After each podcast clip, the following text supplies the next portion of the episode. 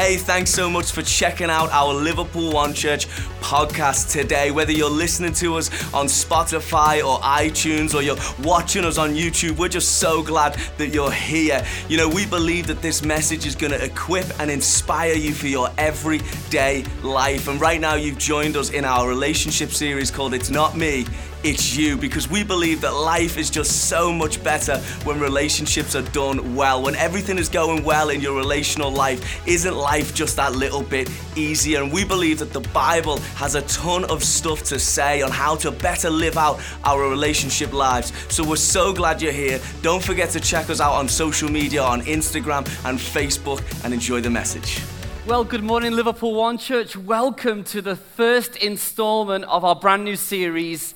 It's not me, it's you. Because we think that actually some of the biggest issue in our life can often be the way in which we relate to one another in our marriages, in our relational setups, in whatever. And we should probably talk about these at some point in the life of the church.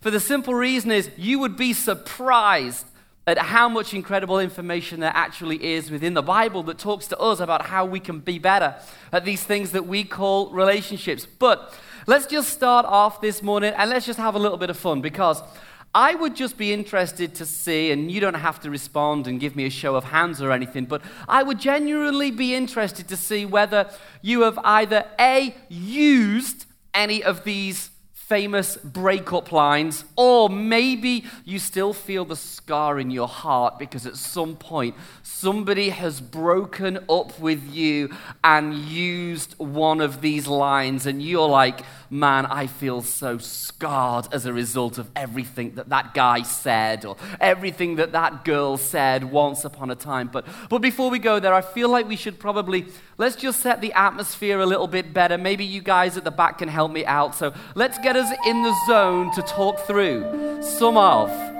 the greatest breakup lines ever. So here we go. In at number one. I just I just love you too much. And it's like, really? And you're breaking up with me? I mean, surely if you love me so much, we would be like getting it on and we would be getting married. But, you know, anybody ever, you don't have to show me, but anyone ever been told that? Like, the reason why we can't be together is like, I just love you too much and I just value you so much as a friend. And your friendship means the world to me. And you're like, really? Yeah, you sure about that? I think not. What about this one? I'm I'm just not the not the right person for you. when we all know really that what that actually means is you ain't the right person for me. If we're going to be honest, that's exactly what that breakup line means. What about this one? We just we just want different things out of life. We just we're just different people and we've got different goals and we're heading in different places. When the reality tells us that what that really means is, I'm not getting what I want, so I'm breaking up with you. What about, I just don't feel like I'm ready for a serious relationship? We all know what that one means, right? And we don't need to go there. What about this? I just need space. Well, be an astronaut. You know, it's kind of like, look, seriously, I just need space. But perhaps the best breakup line ever is, it's not you, it's me. When we all know what that really means is, it's not me, it's you. Thanks, guys at the back. But the bottom line is this hey, yeah, we can have some fun. I think that we should absolutely spend some time every now and then just talking about our relational lives. And the great thing is is that you could maybe be sat there right now thinking, "Well, who is this series even going to be for?" Well, let me tell you, if you're married and maybe you've been married for 15, 20 years, or maybe you've been married for two months, then talking about our relational lives and the way in which we can do them all better is going to absolutely be a series for you. And what I would probably say is make a commitment right now, just that you're going to be in church over the next three weeks to see this series through, because it's just another way of habit stacking. It's not like you're going to be able to hear like one 35 minute talk and then have, you know, everything amazing in your marriage or in your married life or your relational life. So just make a commitment to be in church throughout this series to just kind of maybe learn some new ideas. And the great thing is, is that even though what we're going to be talking about comes directly from Scripture, the bottom line is even if you're a little bit like, I don't know what to make about Jesus, I don't even know what to make about church, I'm not sure what I believe, the great news is, is that this, this is still going to be completely applicable to all of you too. Maybe you're not married, but maybe you're currently dating. Maybe you're with someone, you're contemplating marriage. You're thinking about maybe she could be the one, maybe we could, you know, kind of spend our forever, happily ever after together, and you're just dating. You're seeing where the land lies, but at some point you're hoping that you are going to get married. Then this is definitely going to be a series for you.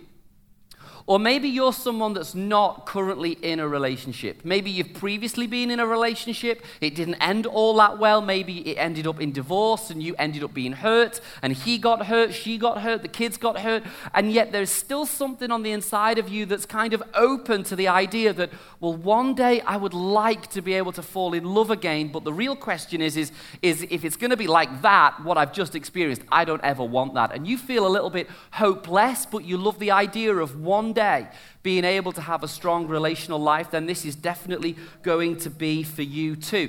And here's a little um, hint for you. If you're after a good book to read about how you can just do married life better, how you can do dating better, how you can kind of be single better whilst you're waiting for that person, that guy or that girl, you should definitely read a book called The New Rules for Love, Sex, and Dating by an author called Andy Stanley. I would just say, like, you can just screenshot it and get it on Amazon. It's real easy. It's like so big. You can read it within a couple of hours, a couple of days, even if you're a slow reader. And this is just a brilliant book that you can, it's full of practical advice and you can take on board to just get better at our relational lives. But this series is not for one particular category of people. So, if you would maybe say about yourself, like, I'm just a bit of a player right now, I'm just kind of in it for the moment, I'm in it for the fun, I'm in it to just kind of like be there for the drink, the sex, the messing around, the lying, the deceit, the being with multiple people at the same time, being with multiple people at different times. Like, if you're just in it for the fun and the crazy and you like the chase and you don't even tell the truth about your own real name and you're on Tinder as one person and you've got multiple profiles and you're just all about like I'm going to try and text her, I'm going to try and get into him. Like if you're a bit of a player and you kind of have even made out to everybody that your career is that of a fighter pilot when really you didn't even get in as an extra for the Top Gun 2 movie, which by the way, hallelujah, praise the Lord right there. I am going to be there at midnight on the release of that movie wearing me aviator glad, uh, glasses and me leather jacket, right? But, but you know, kind of like you're just in it for the fun and you're just in it for the party, multiple people. Like, this is probably not going to be a great series for you, if I'm being honest. But I am delighted that you are here in church with us today. And my request of you is this Will you keep coming back over the next three weeks? Because if that's where your life finds you, I guarantee you one thing Right now, you may feel like you enjoy the life of being a bit of a player, being a bit of this, bit of that, kind of go with him, go with her. How many notches can I rack up on the bedpost? Look, I promise you, there is going to come a point in your life where you're just like, man, I am just through with the playing of the game, the dishonesty, the deceit, the fooling around. Like, I am just done. I am just through. So, when you come to that place, and it might not be for another five months or another five years, I want you to have the ability to reach out onto your top shelf and pull down a list of notes that you've made from today in your notebook, or some notes in your phone that you can be able to recount and go, okay, now I'm wanting to settle down and put my life in order. This is going to be a brilliant starting point for you too. So, no matter where you are on the relational spectrum, this is absolutely going to be a series for you and anybody else that you know, maybe friends, family who've just got some relational things going on. You should definitely be bringing them to church also. So, marriage problems. The funny thing about marriage problems is this we use this word, we use this phrase, and people refer to themselves as having marriage problems. But when you actually look at what marriage problems really are, do you know what they actually are? They're just relationship problems. In fact, the, in the core, they are single people relationship problems that often they bring into the format and the union of a marriage. And it's so easy to understand how this happens. Because relationally, we all buy into an idea that is just fundamentally, completely, totally, and utterly wrong. We all buy into an idea and a concept that we all think is right, but actually never works out. We all have a way of thinking about how to go about getting the girl or how to stay happily ever married that actually never materializes to be the best option at all because we all buy into the right person myth. We all buy into this way of thinking that if I can just meet the right person, then my relational life is going to be incredible. If I can just marry the right girl, if I can just marry the right guy, then that's going to equal relational success.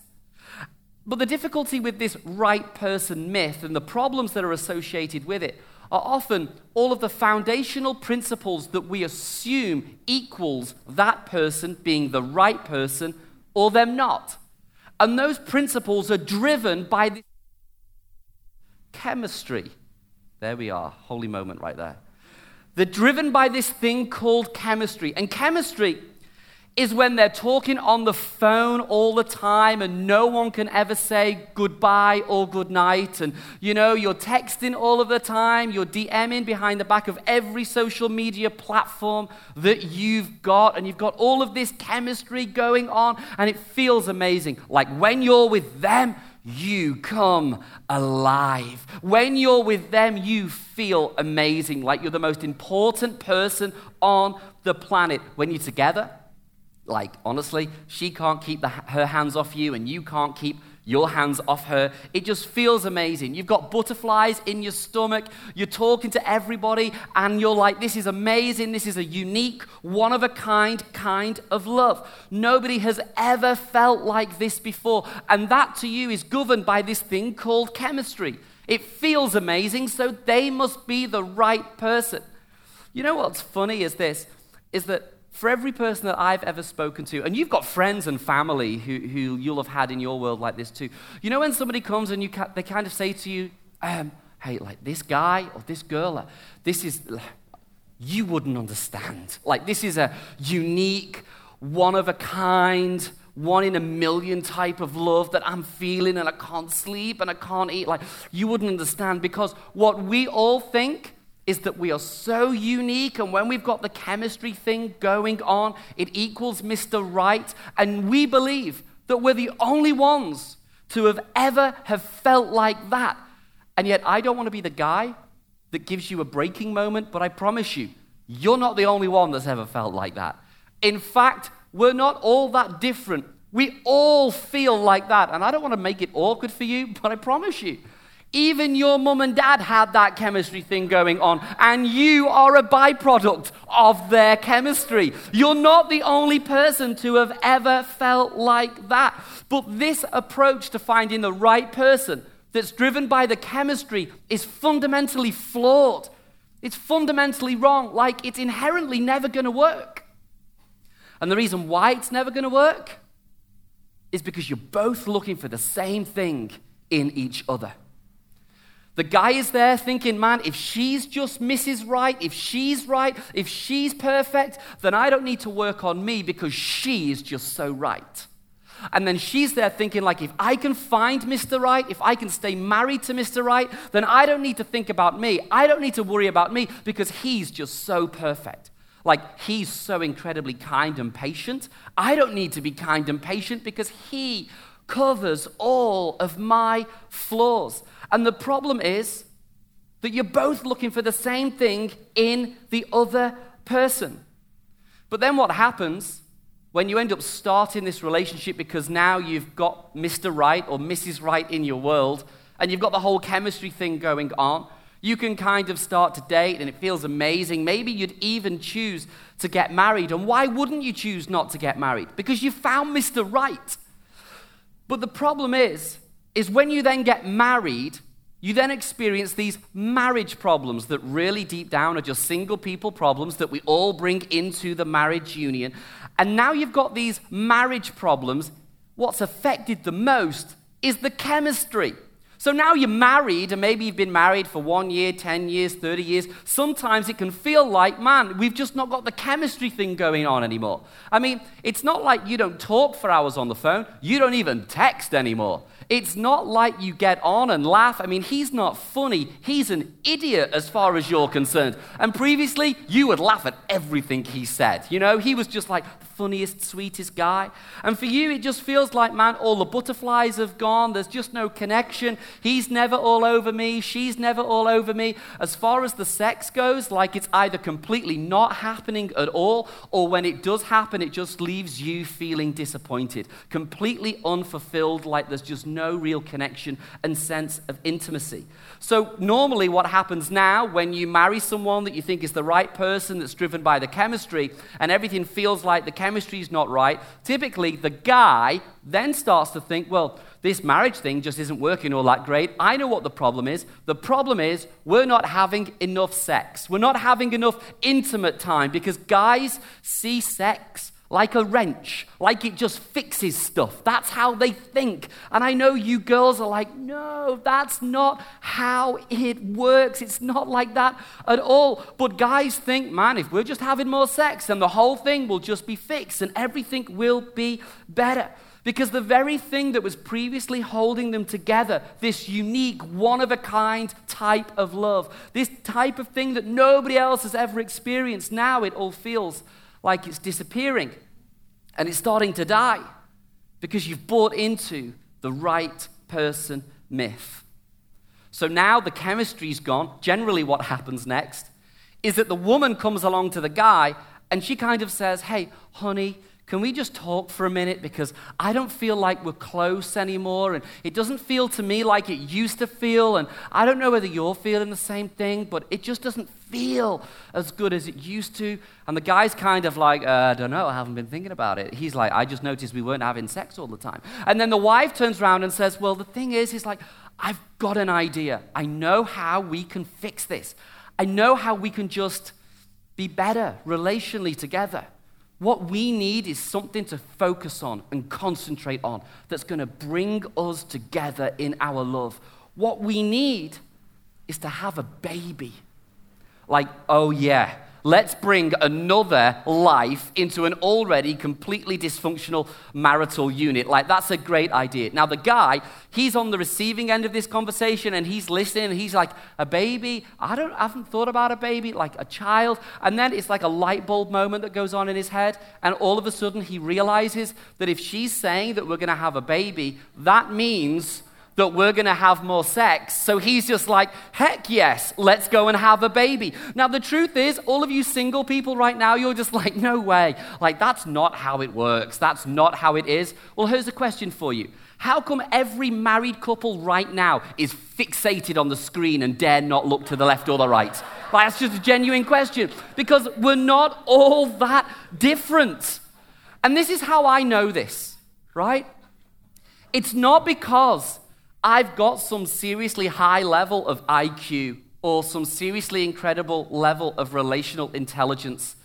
I have not. It's because we're all the same. We're not as different as we like to make out. We're not as unique as we would like to think that we are sometimes. It's just not how it is. And what I'm talking about is a well worn, well trodden, predictable path. And I want to try and help keep some of you off it. I want us to be able to try and make our marriages just that little bit better. And it doesn't have to move in leaps and bounds just by doing some practical things, that it can really add so much strength to our relational lives. But let's get back to our scenario. So here we are we found the right person that's driven by the chemistry and they've had it all going on and they end up getting married and now they're married, they feel like they've got marriage problems, which really are just single people problems that they've brought into a relationship. And now, because the chemistry's gone, they've decided that they're going to have a baby because, hey, it kind of pleases both parties to a certain degree. But then what we find happening is this. Now, all of a sudden, there's a baby in the house, everybody's getting no sleep even the pettiest of things become huge dramas and huge issues. And I'll tell you what happens next. Now, Do you know when the most likely time is for a guy to have an affair or stray from his wife? It's when his wife is pregnant. Now, I know, like you girls, you're like, you scumbags. You, like, while she's there trying to fix the relationship, getting pregnant, and you're there, she's like, you scumbags.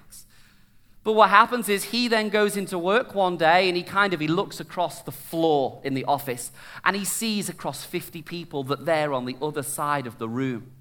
Well, there's Jane. And Jane is just like, man, she's she's looking hot. And, and like the way that Jane types on the computer, sending off her things, is like, wow, like, like Jane. Like Jane. So then he tries to maneuver it so he meets Jane at the water cooler. And Jane's like, hey, aren't you from like the other side of the floor? And he's like, yeah. You've been coming here long? Come every day, get some water. And they're kind of like, you know, they have this moment and go, all oh, right, okay, is that how it is? And now what happens with the guy is he's like thinking about it like, well, it used to be amazing with her and there used to be the chemistry and the sex was amazing and then we had a baby and now we're fighting. And now all of a sudden he realizes what's gone wrong. He's married the wrong person. Really, the right person is Jane. Like, Jane is everything that he really wants. And now he really feels it because he's got the chemistry back and he's got the butterflies in his stomach. And he knows, I've just married the wrong person. And here we are again, starting the cycle all over. Do you know statistically, though, second marriages have a higher fail rate than first marriages? And it might sound crazy because you would think that we'd learn from the mistakes that we'd make, but actually, it's not true at all. The main reason why second marriages fail is because we're so similar, we just make the same mistakes all the time. That's why you've got a friend and you know that, like, she's previously been with the bad boy of the town and, like, he's treated her wrong and he hasn't treated her correctly. And you're just like, why have you gone up and hooked up with another bad boy who's now doing exactly the same thing as the previous bad boy is? Why? Because we're creatures of habit. Unless we get intentional about changing stuff, it always defaults to us being creatures of habit. That's why I don't buy into the right person myth, and I don't think you should too. The idea of asking this question, can I find the right person, is just the wrong question to be asking. There is just a better question that we can all ask together. There's a better way to be better relationally. There's a better way for you to get ready to be in a relationship if you're currently single. There's a better question that you can ask if you're dating right now, and it does not include the statement, Can I find the right person? There's a better question that you should be asking if you're married and you want to stay married truly, madly, deeply. There's a better question than just simply saying, Can I find the right person? Because the right person idea is a myth and it doesn't work at all. Now, in Scripture, there's actually not a lot that talks about how you can find the right person at all. In fact, what you find from the, the Bible is that it doesn't really say a lot about how you can go about living life to find the right person, but it does talk a lot about how you can be the right person. So, the idea of you asking the question, Can I find the right person? It's the wrong question. There's a way better question. And the question is this Am I the person the person I am looking for is looking for? Am I the person the person I am looking for is looking for? Or maybe if you're married, you can ask it this way Am I the person that I'm married to wants to stay married to? It's a much better question to ask. Why? Because there is so much that the scriptures talk about when you become intentional about being Mr. Right, about being Mrs. Right in such a way that it actually brings the entire scriptures to life. It brings so much clarity and illumination to the way in which we do our relational lives when we look at what the scriptures say against the question, Am I the person the person I am looking for is looking for, rather than searching and hunting, trying to find Mr. Right. And here's why it's like that in the scriptures because God has made you and created you for relationship. He has wired your inner circuitry to be with somebody else. And that's why, and it makes sense. That's why when she pulls you close and just whispers in your ear, I love you, it's why it does something to the inside of you. It's why when he grabs hold of you and kisses the base of your neck, it just does something to the inside of you. Because God's made you like that. He's wired you for relationship. But what you leave to chance leads to heartache. That's why you've got to pay more attention on the person that you're becoming rather than looking for. So, this is what I'm going to do. I'm going to get really practical and we're going to go to the New Testament. We're going to go to 1 Corinthians 13. And it's a passage of scripture that is often recounted and recited at weddings. And this is the problem. Because we have heard, and we've all heard this scripture before, but because we've heard it so often, we think that we, we, think that we know it. But knowing is different to doing. And knowing what scripture says doesn't help you at all. It's only when you do it that it actually brings so much help and clarity. So, what I want us to do is to go to 1 Corinthians 13 and just look at one verse, one tiny, seemingly small, can easily pass over it type of verse and contained within that verse are four things that when you ask the question, Am I the person the person I am looking for is looking for? It will completely change and revolutionize the way in which your relational life works. Now, let's get really practical because I'm going to make this easy for you. I so believe in this so much that I'm going to give you a screenshot right now that's available to every single one of you. And you can go online, you can grab your phone out right now and take a snapshot of the screen. You should go online, you should download this image, and here's an idea. Why not keep that image as your screensaver or as the backdrop of your phone?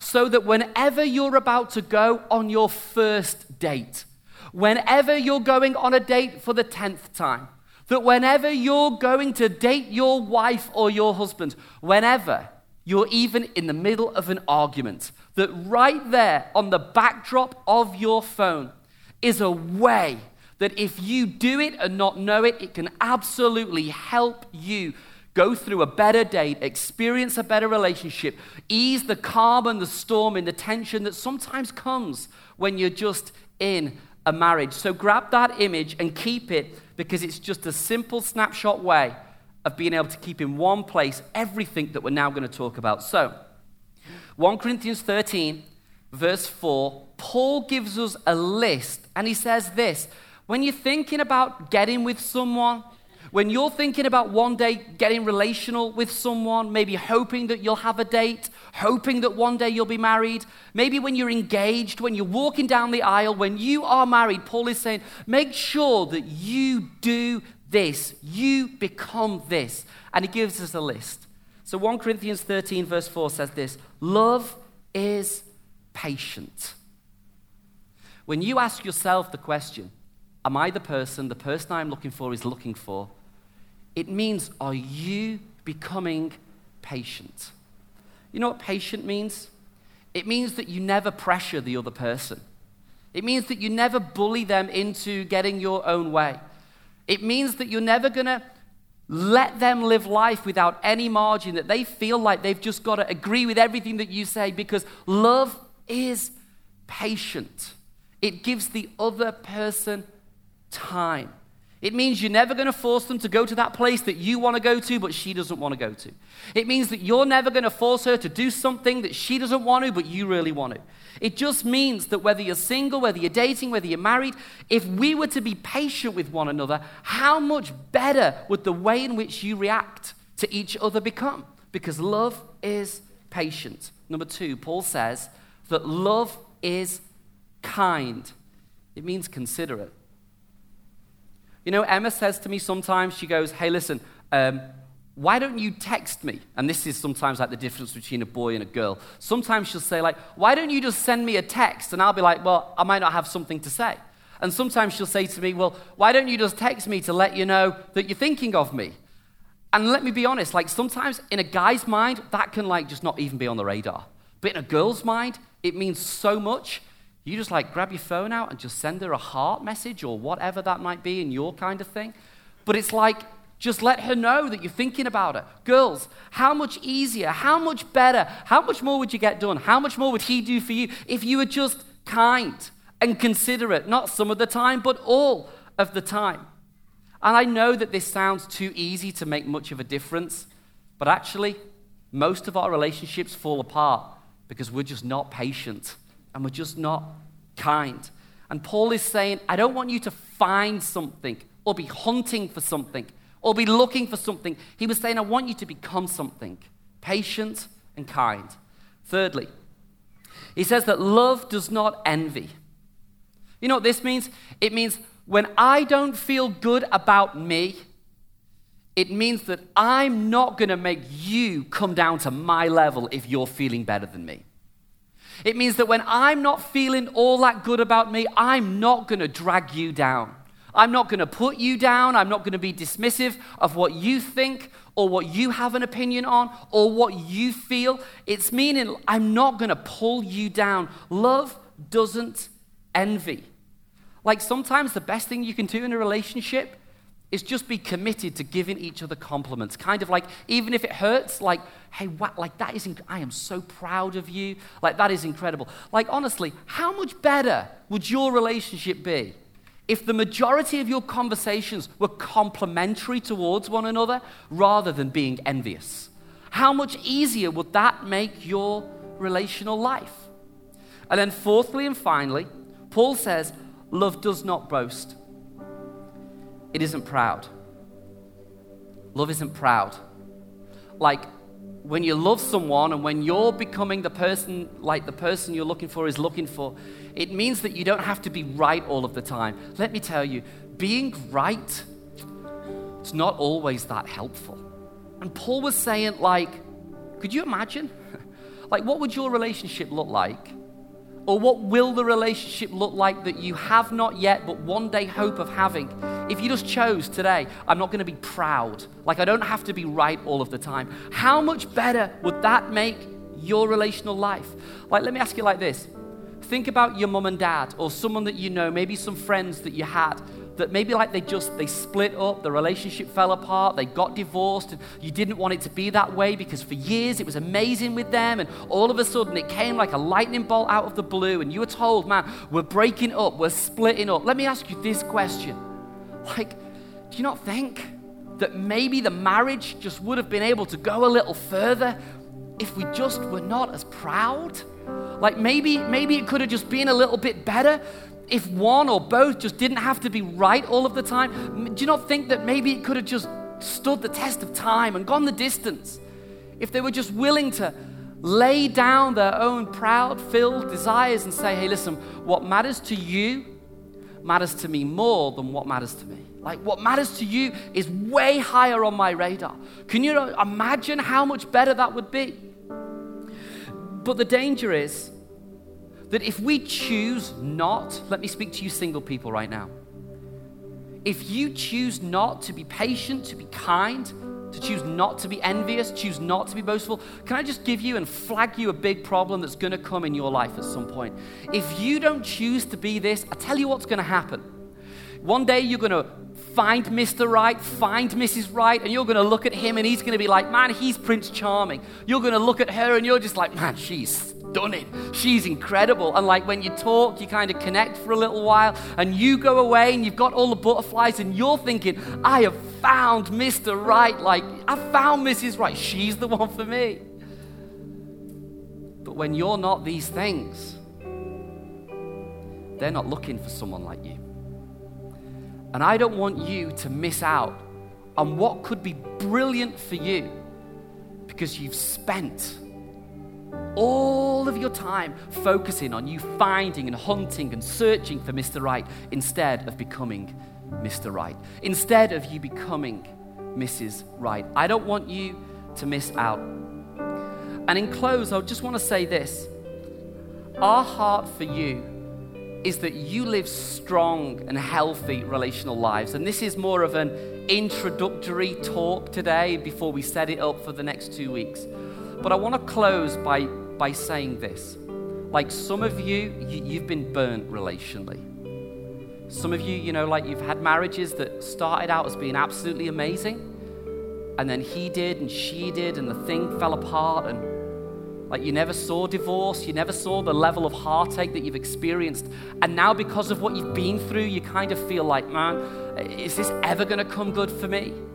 Or maybe you're even in a marriage situation right now and it just feels abrasive. It just feels like, like, dude, this is just not what I'd hoped. This is not how I saw me living out the rest of my days. And it feels to you almost like this is just hopeless. Like there's no hope, there's no change on the horizon, there's no light at the end of the tunnel. I just want you to know this, right? I don't think it's going to happen by magic. But I think that when you're intentional about trusting God with what matters most to you, that God sees you, He hears every prayer that you've prayed, and for every degree of hopelessness that you may currently have in your heart, I believe that God can instill it with hope. So, in closing, I want us to choose to become those things to be patient, to be kind, to not be envious, envious, and to not be boastful and not proud. Because when we do that, that's when God gets involved in all of our relational lives and we become better as a result of that. Well, hey, I hope you enjoyed that message, but more importantly, I hope that you got a lot out of it as I did. And hey, maybe you've never been to a church service before. I would love to invite you. We have two services, one at 11 a.m. and the other at 6 p.m. And you can find all of our location details over on our website at www.liverpoolonechurch.com. And don't forget to keep up to date with us on all of our socials across Instagram and Facebook.